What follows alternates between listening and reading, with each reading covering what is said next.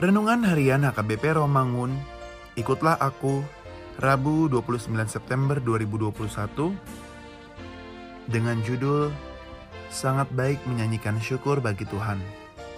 Bacaan kita pagi ini tertulis dalam Zakaria 10 ayat 1-12.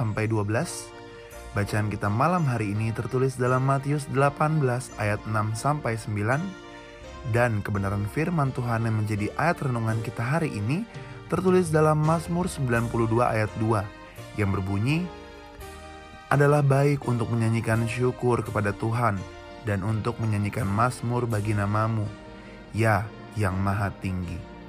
Demikian firman Tuhan. Ketika kita mengucap syukur kepada Tuhan, kita sedang disadarkan tentang siapa Tuhan dan apa yang telah Tuhan lakukan bagi kehidupan kita. Ketika kita bersyukur, maka kita sedang mengarahkan hidup kita atas segala kebaikan Tuhan, bukan fokus pada persoalan atau masalah yang acap kali membuat kita terbeban, kecewa, serta mengarahkan hidup kita kepada keputusasaan. Dengan semakin seringnya kita menaikkan syukur bagi Allah, maka akan menumbuhkan semakin besar pengharapan kita kepada Tuhan. Renungan hari ini merupakan bagian nyanyian syukur untuk hari Sabat, di mana pemazmur mengajarkan kepada setiap orang percaya untuk merespon dengan baik segala berkat Tuhan dalam hidupnya.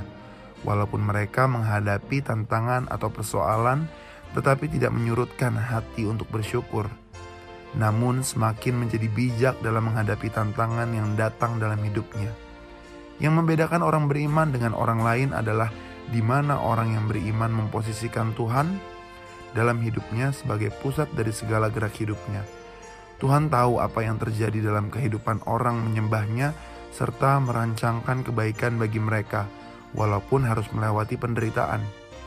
Hidup yang bersyukur tidak ditentukan baik tidaknya situasi kehidupan kita, karena setiap orang percaya beriman tidak dibelenggu oleh berbagai kekhawatiran tentang persoalan hidupnya. Untuk itu, kita juga dipanggil agar senantiasa bersyukur dan menyanyikan mazmur bagi Tuhan di dalam kehidupan kita ini. Marilah kita berdoa. Ya Tuhan Allah, mampukanlah kami untuk senantiasa bersyukur bagi-Mu. Amin.